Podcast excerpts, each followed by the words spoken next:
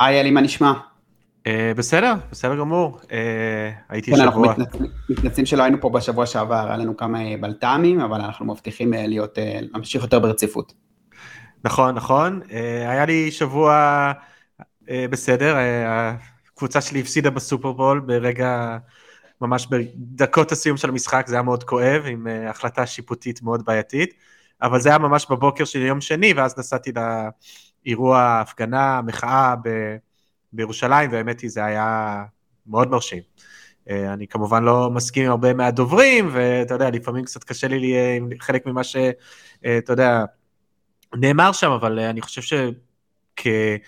לראות כל כך הרבה אנשים יוצאים החוצה, מגיעים לכנסת ומדברים על סוגיות של חשיבות של דמוקרטיות וזכויות אזרח ושמירה על זכויות פרט, זה באמת היה מרשים. כן, זה באמת היה מרשים מאוד. אני הייתי בחלק מהזמן הזה בתוך הכנסת, בתוך ישיבת ועדה מיוחדת שכינסה חברת הכנסת נעמה לזימי, בוועדה שעומדת בראשה, והאמת שהקולות שנשמעו שם, חבל שלא נשמעו קולות כאלה יותר בחוץ, כי הדיבור שם היה בעיקר על פגיעה של הרפורמה הזאת באוכלוסיות מוחלשות, שהן תכלס אלה שיפגעו ממנה בצורה הכי משמעותית. ערבים בישראל, זכויות עובדים, איגודי עובדים, הסביבה, פריפריה, נשים בצורה משמעותית, זאת אומרת, לא רק ההייטק ייפגע מזה בעון הגדול, אלא תכלס האזרח בקצה והאנשים החלשים יותר, הם אלה שיפגעו בצורה הכי משמעותית, ואיכשהו בשיח הציבורי זה הרבה פחות נשמע, ובתוך הוועדה דווקא זה היה הדגש, והם אלה שנשמעו בעיקר. מישהו נתן דוגמאות קונקרטיות להחלטות משפטיות, שהם חושבים, הנה, כאילו, זה משהו שעלול לקרות לולי הרפורמה הזאת עובר, כי בעיניי גם חלק מהביקורת שלי יש, ואני כמובן מאוד בעד המחאה הזאת, זה שלא תמיד נותנים דוגמאות קונקרטיות, שאני חושב שדווקא היה יכול לעזור, זה הרבה פעמים נשאר ברמה, אתה יודע, הדיקטטורה, הדמוקרטיה וזה, שזה טוב ברמת הסיסמה, אבל תהיתי אם במקרה הזה היה משהו קצת יותר בשר, משהו שאפשר גם לתת לאנשים לדמיין באמת סיטואציות אמיתיות שיכולות לקרות, אם באמת יהיו את השינויים האלה. כן, סתם לדוגמה, דיבר שם דובר רגולת הלהט"ב וסיפר את האמת ההיסטוריה שכמעט כל הזכויות שיש ללהט"ב בישראל, בעצם הוא סוגו דרך בית המשפט ולא דרך המחוקק.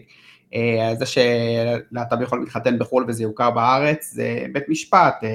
כל הזכויות שלהם בנוגע לילדים, לירושה, לדברים כאלה, זה כמעט הכל הושג דרך בית המשפט ולא המחוקק, והאפשרות הביטול של עילת הסבירות, אולי בהמשך ביטול של זכות העמידה, והיכולת של הכנסת להתגבר בקלות מאוד על ההחלטות של בית המשפט, וגם כמובן החלפת כל השופטים שלו בשופטים איתם, אז זה מאוד מאוד יקשו על דברים כאלה. דיבר גם ניצן קספישילוני, שהיא מתעסקת עם נשים עגונות בעצם, שהבעלים שלהם לא נותנים להם גט, אז גם היא סיפרה שהיה בית המשפט הרבה פעמים מתערב בהחלטות של בית הדין הרבני, ופוסק לטובת השוויון, גם בנושאים כמו ירושה ודברים כאלה, וכמובן שהשינוי האופי של בית המשפט, ושינוי היכולת שלו להתערב בדברים כאלה, גם ישנה אותו דרמטית, והאמת שגם אני דיברתי שם על משהו שקצת דיברנו עליו בפעם הקודמת, על הסיפור של זכויות עובדים ואיגודי עובדים,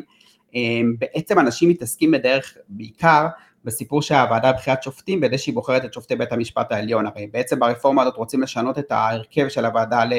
לבחירת שופטים, מהיום שהוא מורכב באיזשהו איזון בין פוליטיקאים, לאנשי הרשות השופטת ועורכי דין, למבנה שיהיה בשליטה מוחלטת של הקואליציה,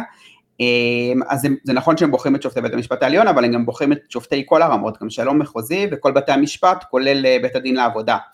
וזה קצת משהו שנמצא אולי במוסתר, אני חושב, מעיני הציבור, רק אנשים שממש בתוך העניין הזה מכירים את זה, אבל בית הדין לעבודה תופס היום מקום מאוד מאוד מאוד משמעותי בכל הסיפור של דיני העבודה בישראל,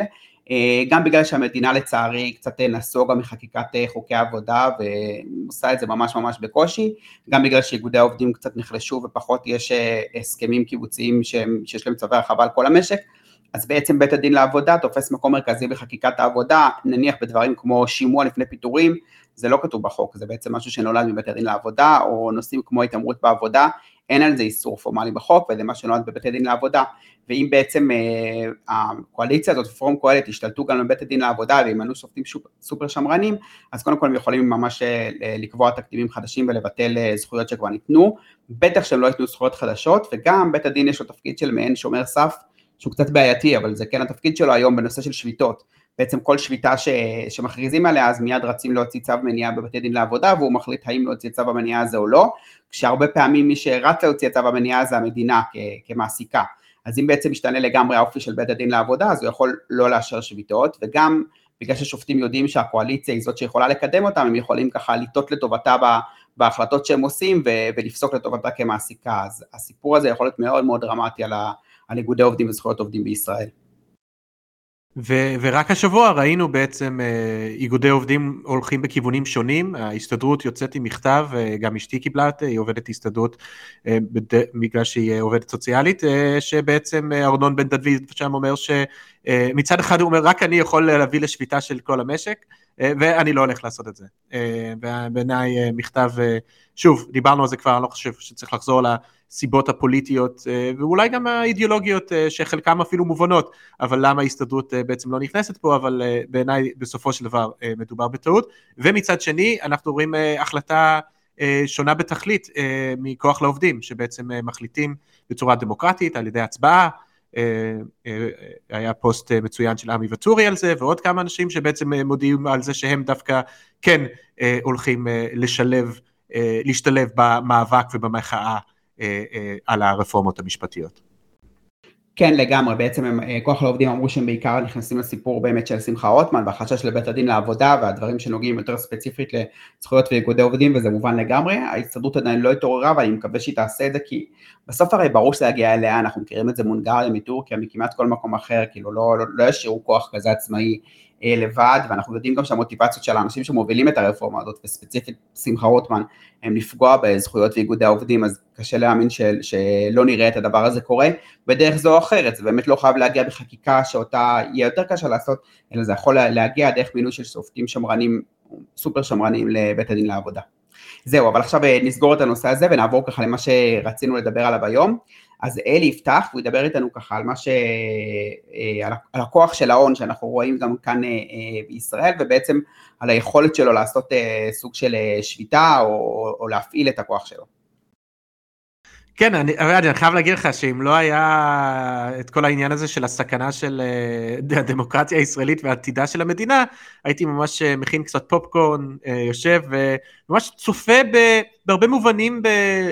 בהתגלגלות של דברים שהיסטוריונים, אני חושב בעיקר שמאל, אפילו אפשר להגיד בעיקר מאיזושהי אסכולה מרקסיסטית, מדברים עליה למשך עשורים, וזה בעצם הכוח של ההון, ואיך ההון משתמש בכוח שלו, במעמד ההון, ברגעי משבר כאלה, וקודם כל, אני חושב שזה חשוב לראות את זה עכשיו, במובן הזה שרק חלק מהוויכוחים שיש לי עם אנשים, גם ליברליים וגם בימין, זה שאתה אומר, אוי אלי, אתה כל הזמן מדבר על ההון, ומעמד ההון, והכוח של ההון, אין כזה דבר הון, יש רק אינדיבידואלים, יש פרטים, אין בכלל מעמדות, ותתפלא כמה פעמים אני שומע את זה. ואני חושב שזו תקופה מדהימה להראות כמה שהדבר הזה הוא פשוט מופרך לחלוטין, ואנחנו בעצם רואים את ההון כמעמד, בעצם ניגש אל המחאה הזאת, ובעצם ניגש אל הרפורמות המשפטיות האלה, וניחל בהם עם המון המון המון כלים, זה רק ההתחלה של המלחמה הזאת, אני חייב להגיד כבר עכשיו שאני לא יודע איך זה להסתיים, קצת מוזר לי, אני מודה שבמקרה הזה אני לכאורה בצד של ההון במאבק הזה, למרות שאני כמובן גם מדבר על איך שאותם דברים שהם עושים עכשיו, אל מול האיומים הבאמת חשובים לדמוקרטיה וכו' ובית משפט העליון, זה בדיוק אותם דברים שהם היו עושים, לולא היה קם סוג של מנהיג כמו ברני סנדרס, או איזה שמאל פופוליסטי בארצות הברית או בישראל, הם היו מגיבים בדיוק באותו דבר, ולכן חשוב לנו גם כשמאל, ככה לפתוח את המחברת, להתחיל לרשום take notes, כי אחד לאחד, אם אי פעם יקום לפה שמאל פופוליסטי, שינסה להגדיל בצורה משמעותית את היחס חוב תוצר, ינסה להגדיל את המיסוי על השירים, ינסה אולי להלאים אפילו את הגז, או חלק מה... משאבי הטבע שבאמת אין שום סיבה שלא נלאים אותם בשביל הציבור וכולי, אז אנחנו נראה בדיוק אחד לאחד, אני חושב, אותם מאבקים, ולכן חשוב מאוד קצת להיכנס לעובי הקורה ולנסות להבין מה בעצם ההון עושה, האם הוא באמת עושה את זה קודם כל, שזו שאלה פתוחה, אבל מה בגדול הרעיון פה ואיך זה עובד. כן, אז לפני שתתחיל אני רק אגיד מילה על מה שאמרת, שאני מסכים איתך מאוד ואני באמת מרגיש קצת לא בנוח, לעמוד לצד כל האנשים האלה במאבק שלהם, והרגשה היא שבאמת המאבק הוא בעיקר של אנשים מהמעמד הבינוני גבוה, אבל צריך להגיד על שני דברים. א', שאני חושב שבסוף מי שבאמת ייפגע מהדברים האלה, כמו תמיד, זה בעיקר המעמדות החלשים יותר, ולכן גם אם המעמד הבינוני גבוה הוא זה שניצב פה על הרגליים, בסוף הפגיעה העיקרית לא תהיה בו, ולכן אני חושב שזה מוצדק, ובסוף אפילו יש משהו יפה בזה, שאנשים מעצים את הפריבילגיות שלהם כדי להיאבק למען אחרים. והדבר השני הוא שאני חושב שמה שאנחנו הבנו בשנים האחרונות בעולם, ועכשיו גם בישראל, זה שיש דברים יותר גרועים מניאו-ליברליזם. זאת אומרת, ניאו-ליברליזם הוא נורא והיום, והוא גם מוביל בעצמו לדברים בעייתיים, אבל גם יכולים להיות דברים הרבה יותר נוראים ממנו, ולדוגמה פשיזם או מדינה בלי זכויות אדם בסיסיות, זה אפילו יותר גרוע מזה. יפה, מסכים עם כל מה שאמרת, ולכן כמו שאמרתי גם במקרה הזה, אני מוצא את עצמי לצד של ההון, אני צוחק איך מתאים יהיה, אם דווקא הפעם, סוף סוף, הפעם ראשונה אולי בחיי, שאני בצד של ההון, וההון יפסיד, שגם עוד בהחלט יכול לקרות, הדברים עדיין פתוחים לגמרי, אבל סתם, זה יכול להיות קצת משעשע, אם זה לא היה כל כך עצוב. אז לפני שניכנס קצת למה שקורה בארץ, ואני אעשה את זה ממש על קצה המזלג, אני רוצה לדבר יותר ברמה, נקרא לזה תיאורטית והרחבה יותר, אבל יש מושג שלא שומעים אותה הרבה בכלל, לא בציבור, ואפילו לא מכיר, זה ספר טוב שנכתב על זה מבחינה היסטוריה, וזה הביטוי capital strike, שביתת הון, שבעצם הרעיון פה הוא שההון יכול לפעול כמעמד בדומה מאוד לעובדים, רק שהכוח של ההון, עם הכוח של העובדים זה כמובן להוציא את העבודה שלו מהשוק, וככה לנסות להפעיל כוח בחברה. אז אחת הדרכים, ההון כמובן כל הזמן מפעיל כוח על החברה, המון כוח על החברה, הוא עושה את זה בעיקר דרך ההון שלו, אבל וגם כל הזמן יכול גם לאיים על לעזוב. אחת הסיבות כמובן למה אנחנו רואים בכל העולם מאז שנות ה-70 שההון הפך להיות גלובלי עם הפירוק של הסדרי ברטן וודס, הסיבה שאנחנו רואים ירידה כל כך חדה במיסוי על עשירים ומיסוי על תאגידים ומיסוי על הון, זה כמובן האיום שההון יעזוב ממקום אחד למקום שני. אבל capital strike זה ממש כבר לא איומים, וזה לא כבר להגיד זה ממש כבר לעשות את זה. זה בעצם המושג capital strike, ואפשר לדעתי להסתכל על זה בכל מיני היבטים, איך זה ממש בפועל יכול להיות מיושם, אבל זה בעצם הרעיון שההון אומר, אנחנו לא הולכים להשקיע בכלכלה, אנחנו יכולים להוריד בצורה משמעותית את כמות הכסף שאנחנו משקיעים בכלכלה, בעצם איזשהו ניסיון ליצור מיתון או פגיעה בכלכלה, כדי להשיג את ההישגים הפוליטיים שלהם. אני התקשיתי למצוא המון דוגמאות, למרות שבהחלט יש, אבל דוגמה אחת שאני יכלתי לחשוב עליו מההיסטוריה האמריקאית, יש שניים שאני חשבתי להם, אחד זה, וזה הדוגמה הקלאסית אפשר להגיד, שזה בזמן הניו דיל, רוזוולט ב-1937, אחרי שהוא כבר עשה חלק מאוד משמעותי מהרפורמות האלה, שנראה לי שכבר יצא לנו קצת לדבר עליהם בפודקאסט הזה, אבל ממש בקצה המזלג, עלייה דרמטית במיסים על עשירים ומיסים על הון, חיזוק מאוד משמעותי של איגודי עובדים, והוצאה ציבורית אדירה, שאולי יותר מכל דבר אחר איים על הכוח של ההון, כי הכוח של ההון, וזה בעצם מתחבר לכל הרעיון הזה של מה זה בכלל שביתת הון, הכוח של ההון הוא תמיד תמיד זה, שהוא מנסה בעצם ליצור איזשהו מונופול כמעמד על השקעה. כלומר, אתה חייב אותי, אתה חייב את הכסף הפרטי שלי, כי רק אני יכול להשקיע בכלכלה, ולכן אם אני לא אשקיע בכלכלה, אז אתה בבעיה, ורואים את זה אגב, לא רק בתקופות של שביתת הון כמובן, אלא לאורך כל ההיסטוריה של הקפיטליזם, מתחילת הקפיטליזם, חלק מאוד משמעותי של הכוח של ההון, אגב, בין אם זה מימון של המדינה עצמה, דרך השקעה באגרות חוב, או בין אם זה מימון של פרויקטים גדולים. ברגע שאתה בעצם הולך לכיוון הזה של חברה קפיטליסטית, שהרוב של ההשקעה היא בידיים של ההון, אתה בעצם משחק לידיים שלהם, ואז הרבה פעמים, אם אתה רוצה שההון יעשה משהו מצוין, אתה צריך או לשחד אותם, אני אומר את זה במחות שוחד, לא במובן הלא חוקי, אבל אתה צריך לתת להם, להרעיף עליהם הטבות, או לתת להם הטבות מס, או לתת להם קונויים, בונוסים. למשל, דוגמה מפורסמת מההיסטוריה האמריקאית, זה הרכבות במאה ה-19, שהחליטו, שזה היה דווקא שינוי מאוד גדול מהדרך שבו עד אז מימנו את התשתיות הציבוריות בארצות הברית, אז זה בעיקר היה אגרות חוב ממשלתיות והוצאה ציבורית, למרות שגם זה כמובן קשור להון, אבל עדיין הרכבות אבל הם היו פרויקט פרטי לחלוטין, וכשרצו לבנות את הרכבות הבאמת אדירות שחצו את כל ארצות הברית בסוף המאה ה-19, לא היה ברירה בעצם, כי כבר לא היה בכלל את היכולת לממן את זה בצורה עצמאית על ידי המדינה, אז בעצם הם מצאו את עצמם במצב שהם היו חייבים לתת הטבות מטורפות לבעלי ההון, בעיקר חלוקה של אדמות לאורך מיסי, לאורך נתיבי הרכבת שהיו שווים מיליונים, כמובן גם מדיניות מיסוי מאוד מקלה, שזה בעצם חלק מהקפיטליזם עצמו. ברגע שהמדינה לא יכולה ליצור אופציה ציבורית, ברגע שהמדינה לא יכולה להגיד, אוקיי, אם אתה לא תעשה את זה, אז אני אעשה את זה, אז ההון יש לו כוח אדיר, ובעצם ב-1937, אנחנו יודעים שהיה את המיתון הראשון, השפל הגדול הראשון, מ-29 עד בעצם 33, 34, אז הניו-דיל מתחיל ככה לפעול, ואז יש עוד מיתון ב-37, שאני לא אכנס לכל הפרטים עכשיו, אבל רוזוולט עצמו, באותם שנים, טען בעצם שמדובר בשביתת הון. הוא בעצם אמר שההון כועס על הניו-דיל, כועס על השינוי כוחות פה, והוא הולך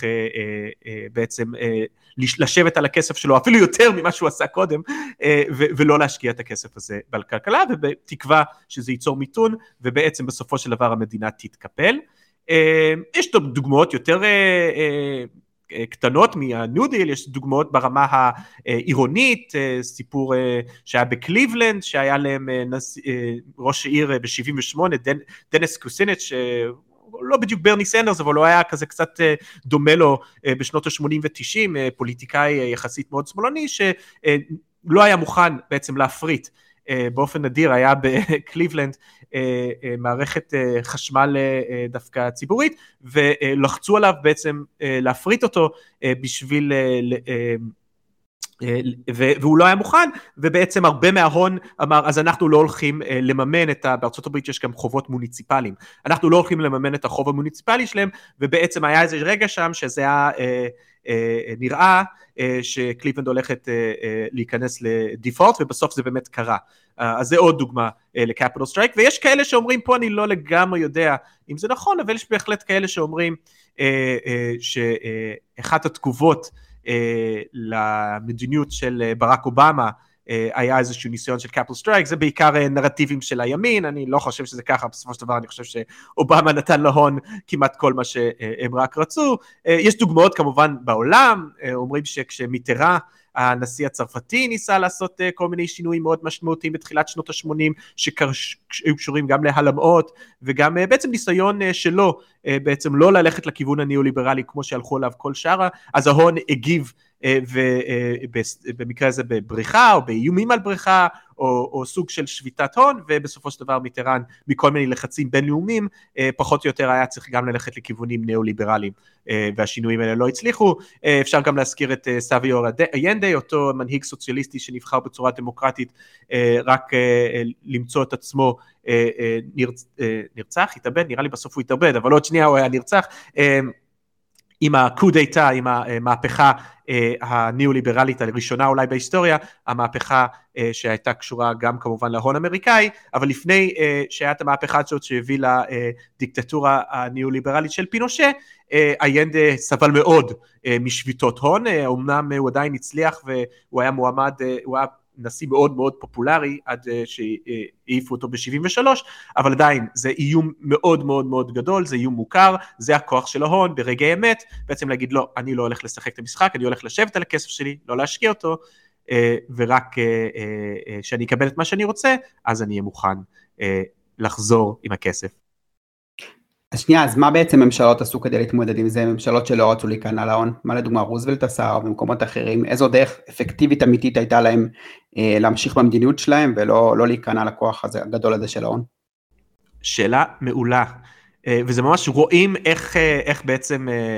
הרבה מהתגובות הם מראים בדיוק על ההצלחה של התוכניות האלה. הניו-דיל כמובן הוא הצלחה אדירה, וההון שם נכשל לחלוטין, והדרך שההון נכשל שם לחלוטין, זה בדיוק מתחבר לאופציה הציבורית. רוזוולט אמר, אתם לא הולכים להשקיע, אין בעיה. בדיוק קראתי את הבחור הזה קיינס, אני כבר מדבר עליו כמה שנים, או על רעיונות שלו לפחות, אם לא עליו עצמו, ואין בעיה, אנחנו הרי כבר יודעים שאנחנו לא הולכים לסמוך עליכם, ואתם לא רוצים להשקיע את הכסף, אז אנחנו פשוט נדפיס עוד הרבה כסף, ונשקיע אותו, ונגדיל את הגירעון, וכו'. וזה בדיוק מה שרוזוולט עושה. רוזוולט חוקק ממש אחרי זה, חוק שמגדיל בצורה מאוד משמעותית את ההוצאות הציבוריות, את הפרויקטים הציבוריים, את ההוצאה על עבודות יזומות, ובסופו של דבר זה עוזר להכריע חלקים מההון. צריך להגיד שזה לא הסיבה אולי היחידה, זה קשור גם לכניסה של ארצות הברית במלחמת העולם השנייה, וברגע שיש מלחמה, אז ההון מכל מיני סיבות כבר לא יכול ולא רוצה לשבות יותר, אבל אין ספק שרוזוולט יתמודד עם זה מאוד יפה, על זה שהוא פשוט אמר, אני לא הולך לפחד מכם, אם אתם לא רוצים לשחק את המשחק, אז אני פשוט יוציא כסף ואני אשחק את המשחק הזה בעצמי. צריך להגיד גם שהמיסוי של רוזוולט היה מאוד גבוה בשנים האלה, שזה כבר החליש את ההון, כלומר הכוח שלהם באופן, כלומר היה סיבה למה מסו שביתה, אז רוזוולט בעצם אומר, אין בעיה, אני פשוט אקח לכם את הכסף במיסוי ואני אשקיע אותו ולא צריך אתכם בכלל. בדוגמאות של למשל,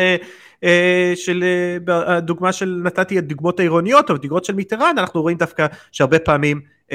יש קושי להתמודד עם הבעיות האלה, והרבה פעמים בסופו של דבר, כמו במקרה של מיטראן, זה עובד, ובעצם אנחנו, לא, הלחצים הבינלאומיים, ושתכף נדבר עליהם, אבל בעיקר זה יכול לבוא לידי ביטוי על פגיעה בדירוג האשראי, הורדה של הון שמוכן לקנות את האגרות חוב שלך, או פשוט, אתה יודע, אבטלה שהולכת וגדלה, בגלל שחברות לא מוכנות להשקיע, אז בסופו של דבר, אנחנו רואים במקרה של מיטראן, שהניאו-ליברליזם מנצח, והוא נאלץ בעצם להוריד מיסוי, ולהוריד לקצץ בהוצאה הציבורית, ובעצם כל הדברים הגדולים שהוא עשה, הוא היה צריך פחות או יותר לחזור בהם, וגם צרפת עוברת איזושהי תהליך ניאו-ליברלי, צריך לומר שצרפת היום היא מדינה הרבה פחות ניאו-ליברלית מהמדינות האחרות, אבל עדיין עברה איזושהי תהליך כזה, ובמקרה של איינדה, אז כשהשביטת הון לא עובד, ואיינדה כנראה נראה על פניו שהוא דווקא הצליח יפה לצלוח את זה, גם על ידי חלק מזה זה קשור להלמות, וההוצאה הציבורית יותר גדולה, אז אנחנו פשוט, אם שביטה לא תעבוד, אנחנו נשתמש בעוד יותר כוח, ואנחנו נעזור, וההון הצ'יליאני בעצם נעזר בכוחות אמריקאים, ועושה פשוט מהפכה ומשתלט על המדינה. אז נראה לי שפה ראינו שלושה אופציות מאוד שונות לאיך שזה יכול להיגמר, שבאמת הרבה מזה תלוי בתגובות של הצד השני, אבל גם כמובן לקונטקסט ההיסטורי שבו זה קורה, לאיזה כוח יש באותו רגע וכו'. מעניין מאוד, וזה מעלה בי שתי מחשבות. אחת, לא ברור לי מה האנדגיים של נתניהו בהקשר הזה. הרי ברור שנתניהו, חלק גדול מהכהונה שלו, אם לא כולה, הוא בעצם בונה על הכוח הזה של ההון. זה מפורסם הספר שנתניהו העניק לעמוס שוקן אחרי הרפורמות שהוא עשה ב-2003, הוא העניק לו ספר, דעתי את האוטוביוגרפיה הראשונה שלו, והוא כתב לו תודה על התמיכה והעזרה כל השנים, משהו כזה, בעיתון הארץ, הוא תמך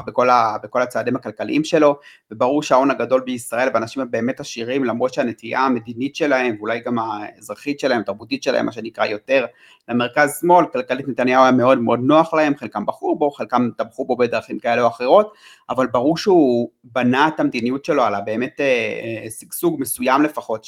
שהביא הייטק לישראל, והצמיחה של ההון בישראל, זה בנה לו חלק משמעותי מהכוח, זה נתן לו בעצם, זה אפשר לו לספוג תקיפות מהצד של היותר שמאל מרכז, מהמעמד בינוני גבוה, ולא ממש ברור לי מה האנדגיים שלו כרגע, כאילו על מה הוא בונה, הוא חושב שזה באמת לא יקרה בסוף, שהיו ממילא איומי סרק, כאילו זה, הרי אם באמת עם ממשות האיומים שלהם, זה פגיעה מאוד משמעותית במשטר שנתניהו בנה, הרי בסוף, אני חושב שזה חלק מרכזי מההעדה הציבורית אליו, הייתה גם על השקט הביטחוני שבתקופתו, וצריך להגיד את זה, וגם שבאופן יחסי ישראל נהנתה מתקופה שקטה יחסית כלכלית, כמובן היו הרבה בעיות, השירותים החברתיים מתפרקים, חלק מהאוכלוסיות המוחלשות נפגעו מאוד, אבל המעמד הבינוני גבוה כן הרגיש שיש בסך הכל צמיחה, ובטח שהאנשים העשירים ביותר הרגישו טוב ונהנו מהמצב הזה, ואני לא לגמרי מבין מה הוא מנסה לעשות כרגע, נראה קצת שהוא נגרר גם בידי אחרים, ולא ברור לי איך הוא יצא מכל הסיפור הזה. זה הדבר הראשון. והדבר השני זה שכשאתה אומר את זה, ובאופן כללי כשאנחנו רואים את מה שקורה עכשיו, קצת מצחיק שתמיד מדברים אנשים על קבוצות אינטרס, שמדברים לא יודע, על ההסתדרות או על החקלאים, וכאילו הם לא רואים את הקבוצה של בעלי ההון, שבסוף הדלת שלהם הכי פתוחה בידי קברניטי המדינה. אנחנו זוכרים את נתניהו נפגש כל היום עם יצחק תשובה, זה ברור לנו שאנשים, ראשי הבנקים, ברור שהם בסוף מחזיקים את הממשלה במקומות מאוד רגישים, ושהנגישות שלהם מאוד מאוד גבוהה אליה. ראינו כבר איך נתניהו כינס את המסיבת העיתונאים הזאת מיד אחרי שהתעצומת כלכלנים וראשי הבנקים דיברו, איך סמוטריץ' רץ להיפגש איתם עכשיו, וכאילו קצת מצחיק לדבר על קבוצות אינטרס שהם תמיד אצל העובדים, ולהתעלם לחלוטין מהכוח העצום והבאמת לא פרופורציונלי שיש לבעלי ההון. כן, כן, אני מסכים עם כל מה שאמרת, ולגבי ביבי, אני אענה על השאלה הזאת, אבל בצורה קצת אחרת, כי אני חושב שיש פה בעצם שני דיונים, ויש פה את הדיון של בעצם, אם ההון מחליט שהוא הולך על השביתה, האם זה יעבוד, ואני חושב שזה דיון אחד, והדיון השני זה, האם באמת הרפורמות המשפטיות האלה יפגעו מאוד בכלכלה, ופה אנחנו בעצם נכנסים לדיון שהיה במכתב הכלכלנים, ופה אני חייב להגיד שאני כמובן לא בצד של נתניהו, אבל אני מאוד מאוד סקפטי לגבי הטיעון, שבאמת כאילו, עצם הרפורמות המשפטיות האלה, היו פוגעים בהון, והיו פוגעים בהשקעה בישראל. אני חושב שכן, וזה חשוב לי להגיד, הרפורמות המשפטיות האלה יפגעו אולי בעובדי הייטק, או יפגעו בישראלים, ואז הישראלים האלה ירצו לעזוב, ואז זה יפגע. אבל הרעיון הזה שכאילו ההון משקיע את עצמו אך ורק במדינות דמוקרטיות, שיש בהן מוסדות של איזונים ובלמים, אני מצטער שזה בעצם מה שכתוב במכתב של הכלכלנים, וזה בעצם מתבסס על היסטוריה מאוד ארוכה, שהכלכלנים הסמוגלו ורובינסון כותבו על זה מלא ספרים, וזה בעצם אפילו יש לזה היסטוריה יותר רחוקה של הכלכלה המוסדית של דאגלס נורת, שזכה בפרס הנובל, ואפילו היסטוריונים כלכליים מאוד חשובים, שבעצם טענו למה המערב עלה, המערב עלה בעצם בגלל איזונים ובלנים, ובגלל מוסדות, שהדבר הכי טוב במוסדות האלה, זה בעצם סוג של לזה פייר, כלומר, המדינה לא מתערבת בכלכלה, המדינה לא מתערבת בשוק, היא לא עושה פוליטיזציה של סוגיות כלכליות, וזה בעצם סוד ההצלחה של המערב, ולכן אנחנו חייבים להיות ניאו-ליברלים, כי רק ככה יהיה צמיחה כלכלית, וסליחה, אני מצטער, אבל מילא לפני 50 שנה הייתי קורא טיעונים כאלה, כשהיינו בשיא של המלחמה הקרה, ובאמת על פניו היה נראה שאולי יש בזה משהו, שבסופו של דבר דמוקרטיה וקפיטליזם הולכים יד ביד, השקעת הון ומוסדות דמוקרטיים זה משהו שהוא מאוד חשוב, אבל עם כל הכבוד, אנחנו כבר נמצאים 30-40 שנה, בתקופה שהמדינה הקפיטליסטית הכי מוצלחת בעולם, by far, המדינה עם הכלכלה הכי דינמית by far, זאת סין, חברה אוטוריטרית שנשלטת לחלוטין על ידי מפלגה קומוניסטית, אני אומר קומוניזם כמובן במרכאות במקרה הזה, למרות שאין ספק שיש המון דברים בכלכלה הסינית שהם לא בדיוק המודל הקפיטליסטי הקלאסי, והתערבות שבוטה, וכל איזה פוליטיזציה או של הממשל הסיני בכמעט כל, בין אם זה שהם יושבים בדירקטוריונים של התאגידים הפרטיים הכי גדולים, בין אם יש תאגידים ציבוריים ענקיים, בין אם זה שבית משפט העליון שם זה לא בדיוק איזונים ובלמים וכולי, ואז לכן אני באמת חושב שהטיעון הזה הוא בולשיט, אני חושב שהסמוגלו ורובינסון תמיד כזה, קשה להם היה נורא עם הדוגמה הסינית, והם איכשהו תמיד מנסים כזה לעקוף אותה, אז אני רק רוצה להגיד, ברמה נגיד התיאורטית פה, אני לא מסכים עם הרבה ממה שנכתב במכתב של הכלכלנים, יש סיבה למה כמעט כל כלכלן בישראל חתם לזה, זה כמעט כל כלכלן בישראל מאמין במדיניות הזו, אבל, ופה הנקודה השנייה, אני רק רוצה להגיד, אני כן חושב, וזה בעצם חוזר לנקודה השנייה שלי, זה לא בהכרח, הדיון התיאורטי הזה, לא בהכרח רלוונטי במקרה שלנו, כי מספיק שקבוצה מאוד גדולה, בעיקר של עובדי הייטק וכולי, בנקאים, בעלי הון, מספיק שהם יחשבו שזה יפגע בכלכלה, מספיק שהם יאמינו לכלכלים, וזה בעצם יכול להיות נבואה שמגשימה את עצמה, כאשר הם עכשיו אומרים, אוי, כי הרי כלכלה זה דבר מאוד פסיכולוגי, זה עניין של הרבה פעמים ציפיות, ואנחנו ממש רואים את זה, אתה יודע, אם אנשים יחשבו שהשקל הולך להיחלש, אז אנשים יוציאו את הכסף שלהם, ואז השקל באמת ייחלש, ואותו דבר עם הבורסה, ואותו דבר באופן כללי, עם השקעה וכולי, ולכן דברים האלה נורא חשובים, ולכן אני כן אומר, שיש סיכוי בהחלט שיהיה פגיעה בכלכלה, אבל אני לא רוצה לשמוע שזה בגלל שבעצם ההון רק מחפש, אתה יודע, מוסדות דמוקרטיים. כן, אני חושב שברור שההון לא מחפש רק מוסדות דמוקרטיים, ושלפעמים אפילו יותר נוח לו לשדוד משאבים ומשאבי כוח אדם ומשאבי טבע ממקומות לא דמוקרטיים, אבל בכל זאת אני רוצה להגיד על זה כמה דברים. א', לגבי הדוגמה של סין, אני לא מספיק מבין בזה, אבל ממה שאני כן קורא ניתוחים של אנשים, אני חושב שיש מחלוקת לגבי עד כמה הצמיחה שם היא אמיתית בת קיימה, או כזו שנשענת על המון חובות וזיופים ברישומים וכאלה, זאת אומרת, ברור שיש שם צמיחה משמעותית, השאלה היא האם היא כמו שנראה, ובית, אני חושב שבכל זאת יש הבדל... אביאן, רק בהקשר הזה אני חייב להגיד, עזוב את סין עכשיו, אנחנו מדברים כבר על פרויקט שרץ כבר 40 שנה, אף אחד לא יכול להגיד שסין של 40 שנה האחרונות לא צמחה בצורה מטורפת, שאחוז האנשים, כאילו, יש להם, אפילו למרות רמות הניצול המטורפים שיש במפעל, אנחנו רואים, אתה יודע שסין בתחילת המאה ה-20 שפכה יותר בטון מאשר כאילו כל ארצות הברית במאה ה-20, כלומר, אז היום אולי יש טריקים ושטיקים, אני לא אומר שלא, אבל זה לא, סין זה לא איזה משהו חדש, זה הכוח המנוע העיקרי של כל הכלכלה העולמית כבר 30-40 שנה. כן, אתה צודק, ואני חושב אגב שאפשר לקחת מדינה אחרת, כדוגמה את סינגפור. סינגפור היא מדינה כזו שהיא לא אוטוריטרית כמו סין, לא באופן מוחלט, אבל היא בבירור מדינה חצי דמוקרטית נקרא לזה, שיש בה מפלגת שלטון אחת, שכופה דברים על האוכלוסייה של המדינה מאוד, בשום צורה לא פלורליסטית, או רוב תרבותית, או סובלנית לדעות ועמדות אחרות, והיא מתפתחת כלכלית בצורה מאוד מאוד מאוד מרשימה. אני כן חושב אבל שיש הבדל בין מדינה כזאת, שבאמת יש בה שלטון, אתה יודע, קצת כמו הקלאסי של איזה מלך פילוסוף, מין מישהו אוטוריטרי שעומד בראשה, ובאמת מנהל את זה, אבל כמו שצריך, ומקדם את המקומות ליחסית עוזר לאוכלוסייה, עוד פעם, היא ממש לא מדינת רווחה, והחלשים שמורה נפגעים, אבל בוא נדבר כרגע רק על הצמיחה בסינגפור, וגם בסין אגב, לבין מה שעלול לקרות בישראל אחרי הרפורמה, כי... אני חושב שהדיבור על מוסדות ועל איזונים ובלמים הוא קשור גם לתרבות פוליטית במדינה ואיך שהכל ייראה, זאת אומרת סביר שאחרי רפורמה כזאת שתאפשר לממשלה לעשות כאן מה שהיא רוצה, אז באמת לא יהיה לה איזונים ובלמים, והיא תעשה את זה בצורה מאוד מבולגנת, מאוד מושחתת, שטובה אולי למנות שופטים שהם בחברי מרכז ליכוד, ולעשות, אתה יודע, שחיתויות קטנות פה ושם שיועצים משפטיים לא יעצרו אותם,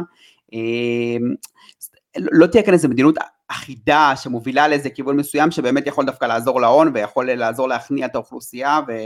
ורק לקדם את בעלי ההון העשירים ביותר. זאת אומרת, גם בסינגפור ובסין, בוא נגיד, יש שם מוסדות חזקים. אז זה נכון שאין שם איזונים ובלמים, אבל יש שם מוסדות חזקים. לא, זה אני מסכים איתך לגמרי. מסכים איתך לגמרי. כלומר, ההון מחפש צפיות, ההון מחפש predictability, ההון מחפש כוח, אבל זה לא חייב להיות מוסד דמוקרטי בשביל זה. אבל אני מסכים איתך שבמקרה הזה, כאילו, אגב, סינגפור גם זו דוגמה מעולה. זהו, אני חושב שזה באמת ההבדל בין מוסדות, אפילו לא דמוקרטיים, מוסדות חזקים ומסודרים נקרא לזה ככה, שהתהליכים ברורים, באמת שהציפיות ברורות, שכל אחד יודע באיזה מסגרת הוא יכול לעבוד ובאיזה מסגרת לא, הדברים האלה מאוד טובים להון, זה באמת לא חייב להיות דווקא דמוקרטי, לפעמים יש מקומות שזה דמוקרטי, בהם לא יודע, ניקח את המדינות מערב אירופה, מדינות סקנדינביה, שבאמת מדינות שיחסית נקיות בשחיתות, ויחסית הדברים מוסדרים, אז אגב זה גם טוב לצמיחה ולדברים כאלה, וזה גם יכול לקרות במקומות כמו סינגפור, או נגיד טיוואן של פעם, גם מדינות אוטוריטריות כמעט לחלוטין, אבל הכל, הציפיות ברורות, הכל מוסדר ויחסית ברור איך אפשר לפתח את המדינה, וגם עומדים בראשם אנשים שהם לא מטורללים לגמרי, והם כן בגדול רוצים בטובת המדינה שלהם ולקדם אותה למקום טוב, שזה אגב, אתה יודע, זה יכול, בדיוק העניין הזה שצריך לסמוך על זה שיש שם את המנהיג הלא מטורלל, כי אם יהיה מנהיג מטורלל בסוף הוא יכול לשבור הכל, מה שבמערכת עם איזונים ובלמים פחות יכול לקרות, דווקא בגלל שיש לו פחות כוח.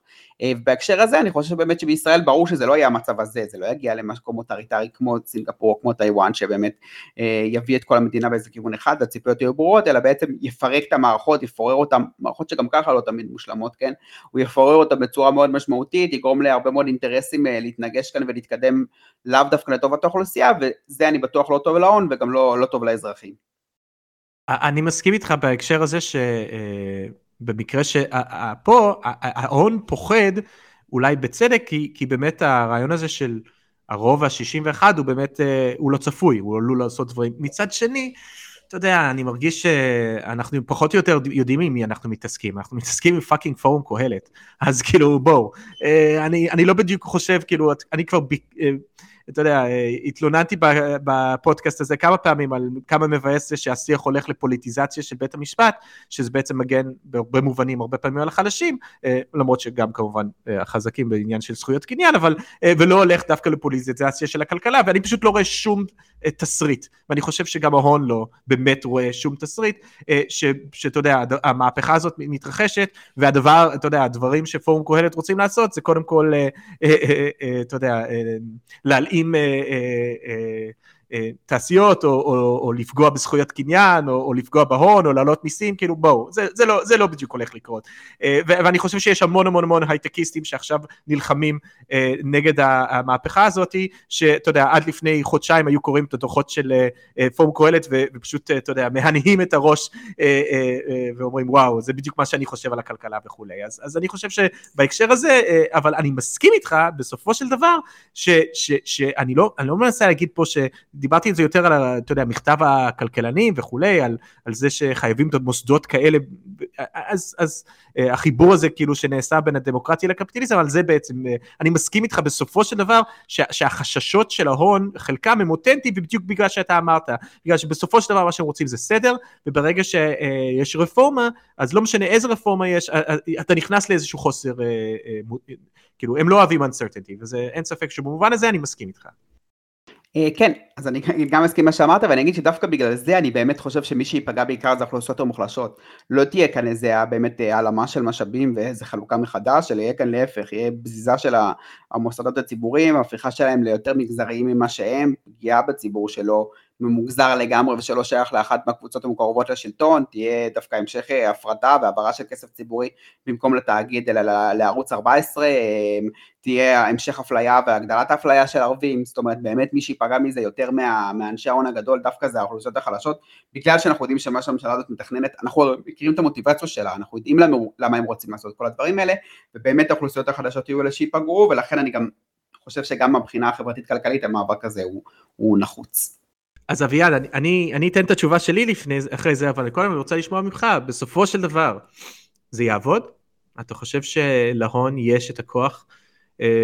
בוא נגיד מה זה, אני מגדיר פה עבודה, או שינויים מהות, או ביטול, או שינויים מאוד מאוד מאוד משמעותיים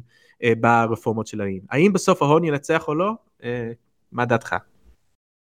אני חושב שהוא יפסיד במערכה הזאת, זאת אומרת, זה יעבור בסוף עם שינויים, אבל לא מאוד דרמטיים, בטח לא בהקשר של הוועדה לבחירת שופטים, אבל אני כן חושב אני לא יודע כמה הממשלה הזאת תשרוד, אני לא חושב שכל כך הרבה זמן, ובואו נגיד, במערכת הבחירות הבאה, אני חושב שישפך הרבה מאוד מאוד מאוד מאוד כסף על כאלה שמתנגדים לממשלה הזאת, כדי שישנו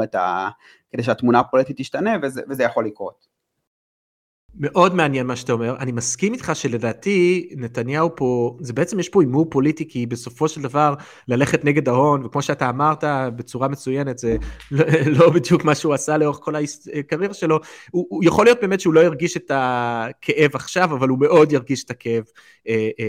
אם יהיה באמת עוד סבב בחירות, אולי מתישהו תגיד לי איך אתה חושב שהממשלה הזאת תיפול, כי אני סקרן איפה החוליה החלשה פה בעיניך, אבל על זה לא נדבר עכשיו, אבל אז אני חושב שאני גם מסכים איתך, בסופו של דבר. אני חושב, אבל אני נותן סיבה קצת אחרת למה אני לא חושב. קודם כל, אני פשוט ברמה אני אגיד פה ברמה, איך נקרא לזה, האמפירית, הדברים שאני מסתכל עליהם כרגע זה השקל, כלומר, האם באמת יש בריחה מטורפת של כסף, כרגע השקל עלה, נחלש, אבל לא בהרבה, הסתכלתי הבוקר, זה עדיין 3.5, כמו בדולר, זה לא, אם נגיע ל4 זה יהיה כבר יותר מעניין, כרגע אני לא רואה את זה קורה, אז קודם כל ברמה האמפירית, אני לא יודע כמה באמת, ההון באמת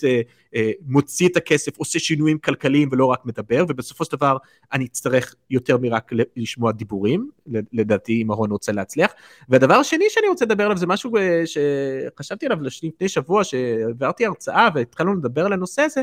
שבעיניי יש פה עניין מעניין שהדרך שבו ההון הניאו-ליברלי עובד, בעצם מחליש את הכוח שלו בתוך ישראל, ובעצם אני אומר פה בעצם שאתה יודע, זה לא שההייטק הישראלי, ניקח את ההייטק הישראלי כדוגמה הקלאסית פה, כי אני מרגיש שהפרצוף של המחאה הזאת, זה לא שהם בנו, אתה יודע, מלא מפעלים של הייטק בפריפריה, או באזורים שיש מצביעי ליכוד, או, אתה יודע, הם לא באמת, אנחנו כבר שנים מדברים על זה שיש שני כלכלות בישראל, יש את הבועה התל אביבית, ואת כל השאר, ודווקא בגלל זה, בגלל שהם לא השקיעו את הכסף הזה, בגלל שכמו כל הניאו-ליברליזם, בדרך כלל מה שהם עושים, זה לוקחים את רוב הכסף שהם הרוויחו, ואתה יודע, קודם כל מאקזיטים, כלומר, לא מגיעים בכלל לשלב של בנייה, של באמת חברות גדולות וכולי, שמעסיקים הרבה אנשים, וגם בהקשר הזה שפשוט הרבה פעמים הם לא משקיעים את הכסף הזה, כבר יש ניתוחים מעניינים מאוד של כלכלנים מארצות הברית, כבר עשורים שמדברים של אחת התופעות הכי בולטות בניאו-ליברליזם באופן כללי, זה חוסר השקעה של ההון, כלומר, למה לי לבנות עוד מפעל, למה לי להשקיע את הכסף הזה, זה סיכון, זה לא נזיל, שבעצם יש לי מונופול, או יש לי קרוב למונופול, יש לי כוחות שוק מאוד גדולים, ואני יכול פשוט להמשיך להרוויח כמויות אדירות של כסף. רק תסתכלו פעם על הדוחות של מייקרוסופט, כמה כסף הם משקיעים בעשורים האחרונים, ותראו למה נתכוון. גם אפל יושבים על הר של כסף, לא כל כך, וכמובן הדוגמה הקלאסית לזה בעולם הפיננסי היום, זה כל מה שנקרא, שאגב, דבר שעלה מאוד, שוב, בחודשים האחרונים, זה בעצם לקחת את הכסף שהרווחת, ובמקום להשקיע אותו, אתה יודע, בתשתיות, במפעלים, להעסיק עוד עובדים, אתה פשוט קונה מניות של עצמך, זה דבר שגם מזנק בה. כלומר, מה שאני אנסה להגיד בסופו של דבר, זה שאני תוהה כמה ההון הניאו-ליברלי, הפיננסי, ההייטקיסטי הזה, שהוא באמת לא חדר בסופו של דבר לצערי, אני אומר את זה כמובן, כי זה הבעיה עם הניאו-ליברליזם, הוא לא יצר מקומות עבודה, מקומות האלה, אני תוהה כאילו, איך אתה באמת יכול להכאיב לציבור של אותם אנשים, כלומר, איך אתה יכול להפעיל לחץ פה על מצביעי ליכוד, כלומר, האם אתה יכול להגיע למצב שאנשי ליכוד, אתה יודע, בקריית שמונה, או בטבריה, או בכל מיני מקומות אחרים כזה, מתקשרים לחברי כנסת, תקשיבו, המפעל הייטק שכל המשפחה שלי עובד בו, עומד להיסגר, אתם חייבים לבטל את הרפורמה הזו, אני לא רואה את זה קורה, אז דווקא אני אומר פה, החולשה של ההייטק וההון הישראלי, הוא דווקא בזה שהוא ניאו-ליברלי, שהוא לא באמת, אתה יודע, אין לו שורשים עמוקים בתוך הכלכלה הזה, אז כנראה שיהיה, אתה יודע, אני לא אומר שלא יהיה פיטורים, אני לא אומר שאם באמת יהיה פה מיתון, זה לא יפגע למשל כל מי שנהגי וולט שאוספים ומסיעים את האוכל לכל המתכנתים, אבל זה לא אותו דבר כמו, אתה יודע, מפעלים או מרכזי תעסוקה משמעותיים, ובמיוחד בפריפריה, איפה שמצביע ליכוד. כן, אני מסכים איתך, אני אגיד שכן, הייטק בישראל מייצר הרבה מקומות עבודה, בערך 10-12% מהמשק הם עובדי הייטק, ויש גם מסביבם, אבל זה בעיקר באמת מעמדות גבוהים מאוד, אנשים ממש בקצה העליון של ההתפלגות של השכר, שהם גם אלה שמפגינים עכשיו, הם גם אלה שחוששים, אני באמת חושב שהעניין שם זה לא רק השקעה של ההון, אלא חברות הייטק פשוט שלא ירצו להשקיע כאן, כשהתדמית של ישראל גרועה, ושזה נראה להם לא טוב, וזה עושה להם שם רע, אז הם פשוט יעדיפו לא להשקיע כאן, עובדים בעצמם שלא ירצו לגור במדינה שהם תופסים אותה כמדינה דמוקרטית ואולי מאוד שמרנית ודתית, זה באמת תהליך איטי, זה לא שמחר בבוקר פתאום יפסיקו כאן את ההשקעות, אז זה כן יפגע בעובדים האלה, זה כן עלול לגרום לסגירה של מרכזי פיתוח, או לאי פתיחה יותר של מרכזי פיתוח חדשים, אבל זה נכון שדשא הייטק בישראל הוא מאוד מאוד מוטה פיתוח ולא מוטה ייצור, ושזה היה ממש דבר שקרה בתור כמעט החלטה מודעת של המדינה להפסיק בתחילת שנות ה-2000, ארז מגור כתב על זה הרבה, בעצם להפסיק את הסנקציות, את המקלות והגזרים שהמדינה השתמשה בהם כדי להשאיר ייצור בישראל, ובעצם לעבור להייטק שהוא כולו כלכלת פיתוח, אני חושב שזה פוגע בהרבה דברים בישראל, וגם בהקשר הספציפי הזה, אם ההייטק היה יותר מוטה גם ייצור, ובאמת היה לו יותר מפעלים כמו סטייל, נגיד המפעל של אינטל, או המפעלים ביוקנעם, או כל מיני כאלה, אז באמת גם קהלים הרבה יותר גדולים היו חוששים מזה, ואולי גם מתגייסים למאבק, וזה בהחלט פוגע בו עכשיו, זה שהוא באמת כל כך של ה-high society של השכירים בישראל. כן, גם מחירי הנדל"ן ירדו. אני כן אגיד אבל דבר אחד לגבי ההייטק והכוח שלו, אחוזים מאוד גדולים של הייצוא הישראלי זה בהייטק, וזה כן כוח, כלומר בסופו של דבר זה יכול כבר להשפיע, אם בעצם אנחנו רואים איזשהו מצב שבו אנחנו רואים שהייצוא יורד, וזה יכול להשפיע מאוד על השקל, זה יכול להשפיע על הרזרבות הדולרים בישראל, זה יכול מאוד להשפיע על כל מיני דברים, אז אני לא אומר שאין להם כוח, יש להון ישראלי הרבה כוח, וגם להון הייטקיסטי יש הרבה כוח, ואני לא מזלזל בו, אני פשוט בכל זאת, אני חושב שאתה סיכמת את זה מצוין. ואני אגיד בסופו של דבר שאני מסכים איתך, אני חושב שבשלב הזה ההון לא יצליח בסופו של דבר לעשות שינויים משמעותיים ברפורמה, אבל אני גם מסכים איתך שבטווח הארוך יכול להיות שכל הדבר הזה, כל הבלגן הזה שאנחנו רואים היום, יביא לאיזשהו סדר חדש של הפוליטיקה הישראלית, כאשר יהיה לנו סיבוב הבא, וזה יהיה מעניין לראות איך זה ייראה. טוב, עוד משהו על זה, אביעד, או שנעבור לנושא המאוד מאוד חשוב שלך, שבדיוק דיברנו על איך שהחלשים הכי פגעו מהרפורמות האלה, או שעוד נעבור לנושא הבא.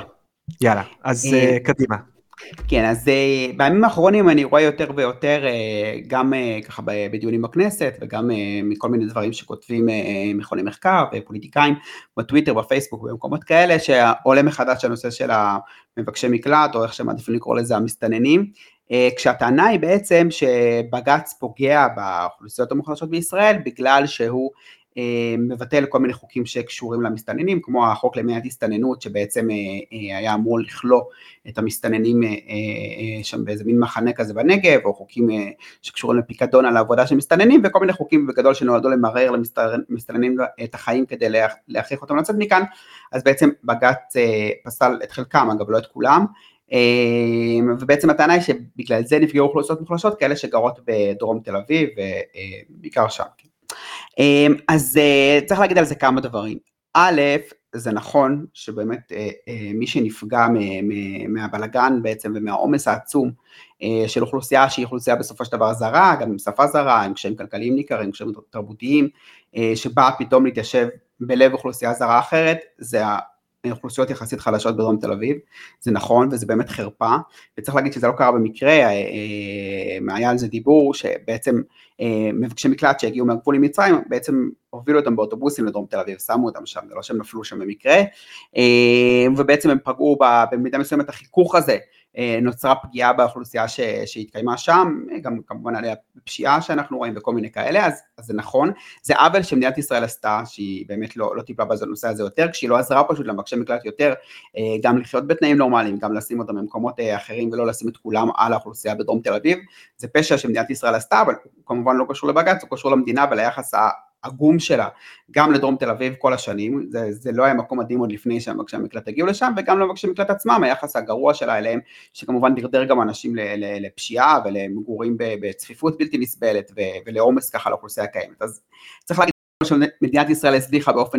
לאורך שנים לדרום תל אביב, בלי קשר למבקשי המקלט, שזה שהיא השווה שם את כל מבקשי המקלט, בלי לתמוך בהם ובשכונה כמו שצריך, זה עוול בפני עצמו, זה פשוט הדברים האלה לא קשורים לבג"ץ.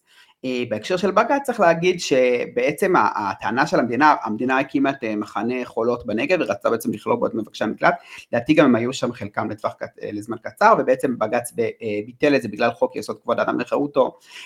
וצריך להגיד שהטענה של המדינה אז הייתה שחייבים לכלוא אותם שם, כי אם לא בעצם זה הדרך יחידה לעצור את המסתננים מלהגיע לישראל, למנוע מהם את התמריץ שלהם להגיע לכאן, ובעצם בג"ץ לא קיבל את הטענה הזאת, וטען שזו פגיעה משמעותית בכבוד שלהם, בזכויות הבסיסיות שלהם, וראו איזה פלא, בג"ץ צדק, זאת אומרת, מבקשי המקלט כמעט הפסיקו להיכנס לישראל, גם בלי החוק הזה, זה קרה מכל מיני סיבות, גם משינויים שקרו במדינות שמגיעים אליהם, גם משינויים במצרים, גם מהגדר שבנו, כל מיני הצטרפות של כל מיני דברים ביחד, אבל זה קרה גם בלי הכלייה שלהם, בנגב, והסיפור הזה של האשמה של בג"ץ במסתננים שם הוא פשוט בסוף חרפה, והסיבה האמיתית אגב שמדינת ישראל לא מפנה אותם שם זה לא בג"ץ, אלא מדינת ישראל חתומה על אמנות כמו אמנת הפליטים של האו"ם, שלא מאפשרות להחזיר פליטים למקום שממנו הם הגיעו, בלי שיודעים שיש להם שם באמת יכולים לחזור לתנאים סבירים ובלי שהם ייפגעו. עכשיו רציתי להגיד כמה מילים על האמנה הזאת, בגלל שאני, קצת דיברנו על זה אני חושב בסיפור של השמאל האמוני האלי, אבל עוד פעם הרבה מהמובילי שיח הזה הם אנשים שהם דתיים, מסורתיים, ככה מגיעים מהמקומות האלה, והם אלה שבעיקר רואים במסתננים, מבקשי המקלט, כאלה שיפגעו אני יודע, בתור הגזע היהודי, ותמיד מפחדים התבוללות, למרות שזה כמובן מגוחך, וזה גם מספרים מאוד מאוד קטנים, וגם שזהות יהודית היא לא רק נישואים, אלא גם היחס שלנו לאנשים אחרים ולאנשים חלשים, נראה לי זה משהו שצריך להזכיר אותו, וככה אתה יודע, התחלתי לקרוא באמת על הרקע של האמנה למניעת פליטים, ובאופן מאוד לא מפתיע, האמנה הזאת, בעצם כמו שאר אמנות לזכויות אדם של האו"ם, בעצם הם הגיעו ככה בשנות ה-40 אחרי השואה, אחרי מלחמת העולם השנייה, כתוצאה ממנה. בעצם מסקנות ככה שהעולם רצה להסיק מהדברים הנוראים שקורו מלחמת העולם השנייה, בכלל בעולם, באירופה, ובאופן כללי ליהודים בשואה, רצו ליצור איזה סטנדרט זכויות אדם בסיסי שכל מדינות העולם יעמדו בו, כדי שלא יאפשר לדברים כאלה לקרות שוב. עכשיו באופן טבעי, מהיוזמים המרכזיים של האמנות האלה, זה יהודים וגם ישראלים. ואני רק רוצה לתת כאן קצת שמות ולספר את הסיפור, כי אני חושב שזה מאוד מעניין, וזה יכול לתת לנו קצת פרספקטיבה אחרת על כל מה שאנחנו רואים עכשיו, וגם אולי אלטרנטיבה לשיח המאוד מאוד קשה ולא אנושי שאנחנו רואים כלפי מבקשי מקלט, מסתננים, ובכלל אוכלוסיות מוחלשות. אז א', יש ספר מצוין שנקרא רחוב מזרח מערב, שאני לא זוכר כרגע מי כתב אותו, אני אסתכל עוד מעט, אבל ספר מעולה שהוא בעצם מספר את הסיפור של שני משפטנים יהודים, אחד אנגלי יהודי ואחד אמריקאי יהודי, שבעצם היו מאוד מאוד מעורבים במשפטי נירנברג, וככה בכל העיצוב השיח המשפטי של זכויות אדם בעולם, אז אחד מהם זה ארש לאוטרפכט, כן, כנראה ככה אומרים את השם הזה, אז הוא בעצם טבע את המושג פשעים נגד האנושות, הוא יזם את ההקמה של בית הדין הבינלאומי בהאג, זה שהיום ישראל כל כך מפחדת שישפטו אותה בו, אז בעצם זה המשפטן אנגלי יהודי יזם אותו עוד פעם כמסקנות מהשואה, והוא היה גם עם חבר השופטים בבית המשפט הזה. המשפטן השני שכתוב עליו בספר זה רפאל למקין, שהוא גם היה מעורב במשפטי נירנברג, הוא טבע את המונח רצח עם, והוא יזם את הכתיבה והקבלה של האמנה בדבר מניעתו וענישתו של פשע השמדת עם. אז בעצם הפשעים האלה שישראל מפחדת שיאשימו אותם בהם, בהקשר של הפלסטינים,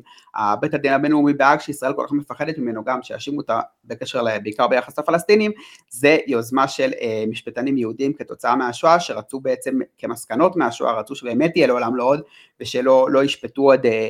לא נראה עוד דברים כאלה כמו רצח עם. צריך להגיד שיש הרבה ביקורת על הסיפור של המשפט הבינלאומי, על באמת על היכולת שלו וההצלחה שלו במניעת רצח עם, שזה ביקורות ידועות ומוכרות, אנחנו מכירים גם מקרים שזה לא מנע, שהוא לא מנע את זה בהם, אנחנו מכירים את הטענות של מדינות מתפתחות על זה שזה בעיקר נועד אליהם ולא נועד למדינות מפותחות שעשו פשעים,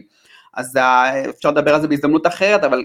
בכל זאת אני חושב שיש במפעלים האלה ובמושגים האלה איזושהי אמירה של העולם שהוא לא מוכן לקבל פשעים כאלה שוב, וישראל לצערי הרב אחרי שהיא ניצבה, יהודים בכלל וישראל בפרט אחרי שהיא ניצבו בככה במחצית המאה בתור אלה שדורשים את הדברים האלה, היום הם אלה שהכי מזלזלים בדברים האלה ומפחדים מהם. עכשיו, ועדת ג'נבה הרביעית, שהיא בעצם הסדירה את הזכויות של אזרחים במלחמה ובשטח כבוש, שבעצם זה גם אחד הדברים שישראל הכי מסתבכת איתו ומפחדת ממנו בגלל כל הסיפור של השטחים, והאם מותר או אסור ליישב שם מתנחלים, מה מותר או אסור לעשות שם לפלסטינים, אז בעצם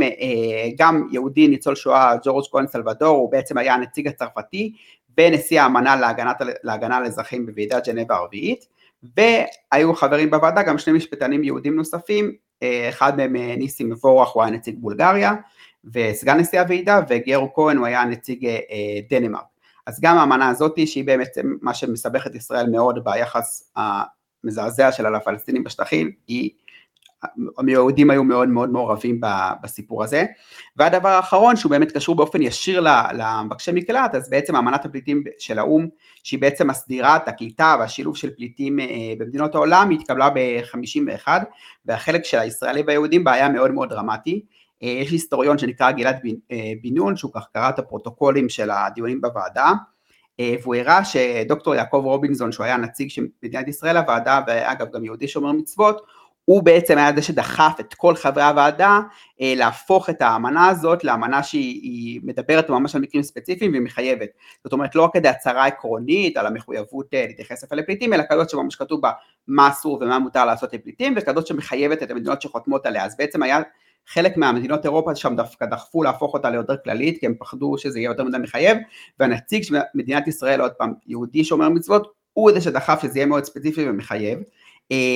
אחד המנסחים העיקריים של האמנה היה פול וייס, שהוא גם ניצול שואה ונציג אמריקאי, והיה שם גם את לואיס הנקין, גם יהודי אמריקאי, גם יהודי שומר מצוות שהיה חבר בוועדה הזאת, הוא בן של רב מפורסם שנקרא יוסף אליהו הנקין, אחד הרבנים המפורסמים בארצות הברית. אז הם ככה, והם היו בסיעה של יעקב רובינזון בתוך הוועדה, שעוד פעם דחפה להפוך את הסיפור הזה למאוד מחייב, והסיפור האחרון, שהוא באמת סיפור די מדהים, היה יצחק מאיר לוין, רב, אחד מראשי אגודת ישראל, שהיא בעצם הקבוצה הפוליטית, האיגוד הפוליטי הראשון של החברה החרדית, שהוא עד היום סיעה שהיא חלק ממפלגת יהדות התורה בכנסת, הוא היה שר הסעד הראשון של ישראל, היה מחותמי מגילת העצמאות, כמובן יהודי חרדי של חסידות גור, אז הוא מתברר שהדבר מעניין, הוא היה משקיף בוועדה הזאת מטעם אגודת ישראל, בוועדה שבעצם ניצחה את אמנת הפליטים, הוא היה משקיף מטעם האגודה, הוא כמובן לא היה נציג רשמי, כי אגודת ישראל זה לא מדינה ונציגים רשמיים רק מדינות, אבל היה כל מיני גופים שקיבלו מעמד של משקיף, אבל למרות המקום השולי שלו ושלא הייתה לו זכות הצבעה, הוא בעצמו יזם וניסח את הסעיפים שאוסרים על הפללה והחזרה למדינות המוצא של פליטים, אלה שהפכו לסעיפים הכי משמעותיים של האמנה, ואלה שבגללם מדינת ישראל לא יכולה לגרש את מבקשי המקלט שלה. עכשיו אני לא יודע אם אתה מכיר את השיח על המבקשי מקלט, תמיד מדברים על השאלה, יש נוסח טיפה לא ברור באמנה, האם... סיבות כלכליות או לא כלכליות. כן, גם סיבות כלכליות, וגם על השאלה האם מי שמחויב לו להחזיר אותם זה רק המדינה הראשונה שהם הולכו אליה, או גם מדינות אחרות. זה קצת לא ברור בנוסח, אז מדינת ישראל תמיד מנסה להתחכם ולהגיד שבגלל שאנחנו לא המדינה הראשונה שהפליטים הגיעו אליה, אנחנו יכולים לגרש אותם, אבל זה מדהים שמי שבכלל יזם את הסעיפים האלה, מי שדחף לקיים אותם, אז זה בעצם היה... האדם שחתום למגילת העצמאות, שר הסעד הראשון של ישראל, יהודי חרדי מכאן, ואגב רואים בפרוטוקולים שלנו, קראתי אותם קצת במחקרים של בינון, ורואים שהוא באמת מנמק את הסעיפים האלה, פסוקים מספר דברים שאוסרים להסגיר עבד שבורח, להסגיר אותו לאדונים שלו, ועוד פסוקים מספר עמוס שגם רלוונטיים לסיפור של פליטים, אז זה באמת מדהים לראות את המעבר שעברו בכלל את סוג של האוכלוסייה היהודית בעולם, ובטח מדינת ישראל בהקשר הזה של יחס לפליטים ולאוכלוסיות חלשות, מי להיות אלה שיוזמים בעצם את הדברים האלה, ובעצם אלה שמסיקים מהשואת המסקנה, שאנחנו לא רוצים שדברים כאלה יקרו עוד פעם בעולם, לאלה שבעצם נאבקים בזה ומפחדים מזה, בגלל היחס המזעזע שלנו גם לפלסטינים וגם למבקשי מקלט, ורק משפט אחרון לפני שאני מסיים, צריך להגיד שכמובן שגם אז דברים לא היו מושלמים, והייתה מידה, לא קטנה של צביעות ביחס של מדינת ישראל לדברים האלה, כמובן ישראל גם גירשה פלסטינים בשנים האלה, וקימה כאן משטר צבאי לערבים, זאת אומרת ההתנהלות הייתה רחוקה מלהיות מושלמת, אבל אני חושב שהייתה לפחות איזו שאיפה, או איזו הבנה שלפחות ברמת הדיבור, אנחנו כן רוצים להתחייב לערכים של זכויות אדם, בניגוד להיום שזה הפך ממש למשהו שחובטים בו, ומנסים להתחמק ממנו כמה שיותר. כן, וכשאנחנו מדברים על הסכנות של הרפורמות האלה, אני בטוח שזה בערך הדבר הראשון שאולי הם יעשו. כמה הערות קטנות לספר, הסופר קוראים לו פיליפ סאנדס, הבן של הנקין, היסטוריון של ארצות הברית, בדיוק ביקר בארץ לא מזמן, נתן הרצאה מעניינת, דיוויד הנקין, והדבר האחרון שרציתי להזכיר גם בהקשר הזה, זה כאילו לאיזה צד של ההיסטוריה בעצם ישראל מוצאת את עצמה, הפיגוע הנורא שהיה בבית כנסת בפיטסברג לפני כמה שנים, אולי האירוע האנטישמי הכי קשה בארצות הברית מזה עשורים, שיורה שתומך בדונלד טראמפ, נכנס לבית כנסת ורצח לא מעט יהודים, אז הסיבה שהוא עשה את זה, חוץ מכמובן האנטישמי, זה בגלל שאותם יהודים מאוד מאוד תמכו ונאבקו בעד פליטים וזכויות של פליטים, והקהילה שלהם קיבלה פליטים, כלומר, אז הסיפור המכוער הזה, ובאמת כמו שאתה ציינת פה, ואני חושב שזה מאוד חשוב לתת את ההיסטוריה הזאת של השואה ושל ההקשרים היהודים האלה, כדי להבין כמה אנחנו סתינו מהדרך. אגב, הארגון הזה שבגללו הוא תקף את היהודים אז בבית כנסת, קוראים לו HIAS, זה ארגון שנוסד במקור בסוף המאה ה-19 כדי לעזור לפליטים יהודים להתיישב בארצות הברית, וככה אחרי שהפסיקה ההגירה היהודית הגדולה לארצות הברית, אז הוא התחיל לעזור גם למהגרים ופליטים שהגיעו גם ממדינות אחרות בתוך ארצות הברית, ובעצם על זה הוא מאוד זעם, על זה שהם עוזרים לחבר'ה שמגיעים מהגבול עם פליטים, שמגיעים מהגבול עם מקסיקו, והארגון הזה אגב גם פועל בישראל היום, פועל בישראל עם פליטים שיש כאן, וכמובן שהוא נחשב לסופר קיצוני, וגורמים בימין תוקפים אותו, וכל מה שאנחנו מכירים. כן. אני כן רק רוצה להגיד דבר אחד, כי בכל זאת קצת לא נוח לי תמיד עם איזושהי הרגשה שהליברלים הנאורים מול הספסוף הזה, אז צריך גם לזכור שיש סיבות, גזענות זה לא דבר טבעי, זה לא דבר שצומח ככה, יש סיבות למה קבוצות מסוימות בישראל, בעיקר עניות וחלשות, בסופו של דבר חוברים לפוליטיקאים שהם נגד המסתננים, ומשתכנעים בנרטיבים שהמסתננים אליהם סכנה, וזה כמובן שבסופו של דבר המסתננים עצמם לא מגיעים לגור ברמת אביב, או ברמת השרון, או בקיבוץ, רובם מגיעים לאזורים כמו דרום תל אביב וכולי, ולכן אני חושב שזה מאוד מאוד חשוב תמיד בהקשר הזה, שזה לא מספיק רק לצקצק בלשון ולהגיד, לא שאתה עשית את זה, אני מדבר יותר על הציבור הרחב, אלא גם להבין את גורמי העומק שמביאים אנשים שפעם לא היו ככה להתנהג בצורה כזו, ופה אני כן חושב שהאי שוויון והניאו-ליברליזם ואותם דברים שלכאורה אני עכשיו פונה להון בשביל להציל זה, אבל בסופו של דבר הם גם הרבה פעמים מצמיחים את הכיורים האלה, את הדברים ואת הרגשות האלה גם בארצות הברית וגם בישראל. אני מסכים, אני לא יודע אם גזענות היא לגמרי לא טבעית, אבל בטח היא, בוא נגיד שאני חושב שהפוטנציאל של הטבעי, והשאלה אם הפוטנציאל הזה מתממש, אני באמת הזכרתי את זה בהתחלה, שמדינת ישראל עשתה עוול עצום בזה שהיא זרקה את המבקשי מקלט לדרום תל אביב, שמה אותם גם ככה על האוכלוסיות הכי הכי חלשות, על שכונות שהוזנחו שנים ארוכות, ובעצם ריסקה שם את כל התשתיות האנושיות והפיזיות, ברור שזה עוול של המדינה, ואפשר להבין את האנשים שם שלא רצו שהמבקשי מקלט יהיו שם, גם כמובן הם לא מקבלים את הביטוי גזענות ויחס אלים, אבל אפשר להבין את המקום שהם באו ממנו, וברור לי ב-100% שאם מדינת ישראל הייתה מתייחסת זה אחרת, וגם שמה אותם, מפזרת אותם, שלא כולם יהיו במקום אחד, גם נותנת להם תנאים טובים, וסתם אני נותן דוגמה, אם הם מגיעים לדרום תל אביב, המדינה הייתה שופכת שם כסף, כדי לפתח את השכונה, לשפר אותה, להפוך אותה לשכונה יותר טובה, לעזור להם ככה להשתלב בעבודה, בשפה והכל, אין לי ספק שהיחס היה אחר לגמרי, וברור שזה נוח לאנשים שלא גרים ליד מבקשי המקלט, ונמצאים במצב כלכלי הרבה יותר טוב, וכשהם גרים ליד אנשים שנראים כמוהם, לבקר פתאום את הגזענים מדרום תל אביב שלא עושים את זה, אני מסכים לזה ב100%. כן, זה אפילו להיות הכי ציני, אתה יודע, מישהו עשיר מתל אביב, ואפילו, אתה יודע, יוקר המחיה, הנה, יש מלא פליטים שיעבדו במלאת כסף במטבחים, אני לא אצטרך לראות אותם, הם שקופים, אבל זה עדיין לא מונע ממני להגיד שהצד השני הוא פה הגזען. בסדר, אני חושב שדיברנו מספיק היום, אני חושב שאלינו בעיניי נושאים סופר חשובים לגבי בעיקר, הדבר שאני יוצא מפה בעיקר ממה שאתה תיארת עכשיו, וגרמת לי לחשוב גם על החלטת בית משפט על ההפרטות נגד ההפרטה של בתי כלא בישראל, כלומר עם כל הטינה שיש לפעמים לשמאל הפופוליסטי לבתי משפט, אני חושב שאלו הרגעים שאנחנו צריכים באמת להבין כמה שהם כן משמעותיים לחברה דמוקרטית מתפקדת ולהילחם שהרפורמות האלה לא יעברו, ואני מקווה שכולם יצטרפו אלינו למפגנות ומחאות בשבועות הקרובים גם כן, כי למרות שאני ואביה דיברנו קצת איזשהו פסימיות לגבי האם זה יצליח, אני עדיין חושב שהשבועות האחרונים מראים איזה כוח אדיר כן יש לציבור שיוצא החוצה, שנאבק, שצועק, אני חושב שהאירוע בירושלים הזה כן שינה, כתבה ראשית בניו יורק טיימס יום אחרי זה, שהרבה אנשים בעולם קראו וראו, והרבה טלפונים אחרי זה הגיעו, גם מפוליטיקאים אמריקאים שמתחילים להרים את הראש עם העניין הזה, שאולי זה בסופו של דבר הכוח הכי משמעותי של המפגינים, זה לא דווקא הלחץ שיבוא מתוך ישראל, אלא מבחוץ עלה, ובסופו של דבר אני כן חושב שיש סיכוי כן לשנות את הכיוון, לגרום לרפורמות האלה לא לעבור, אני פשוט סקפטי שזה יקרה, אבל עדיין צריך להילחם כאילו שזה יקרה. מסכים לגמרי, וצריך להגיד שיש להפגנות גם תפקיד חשוב בפוליטיזציה ורדיקליזציה של אנשים, שהיא יכולה לפעול גם למקומות אחרים ולא רק לסיפור הזה, גם בהקשר הכיבוש, חברתיים כלכליים, כל מיני דברים כאלה.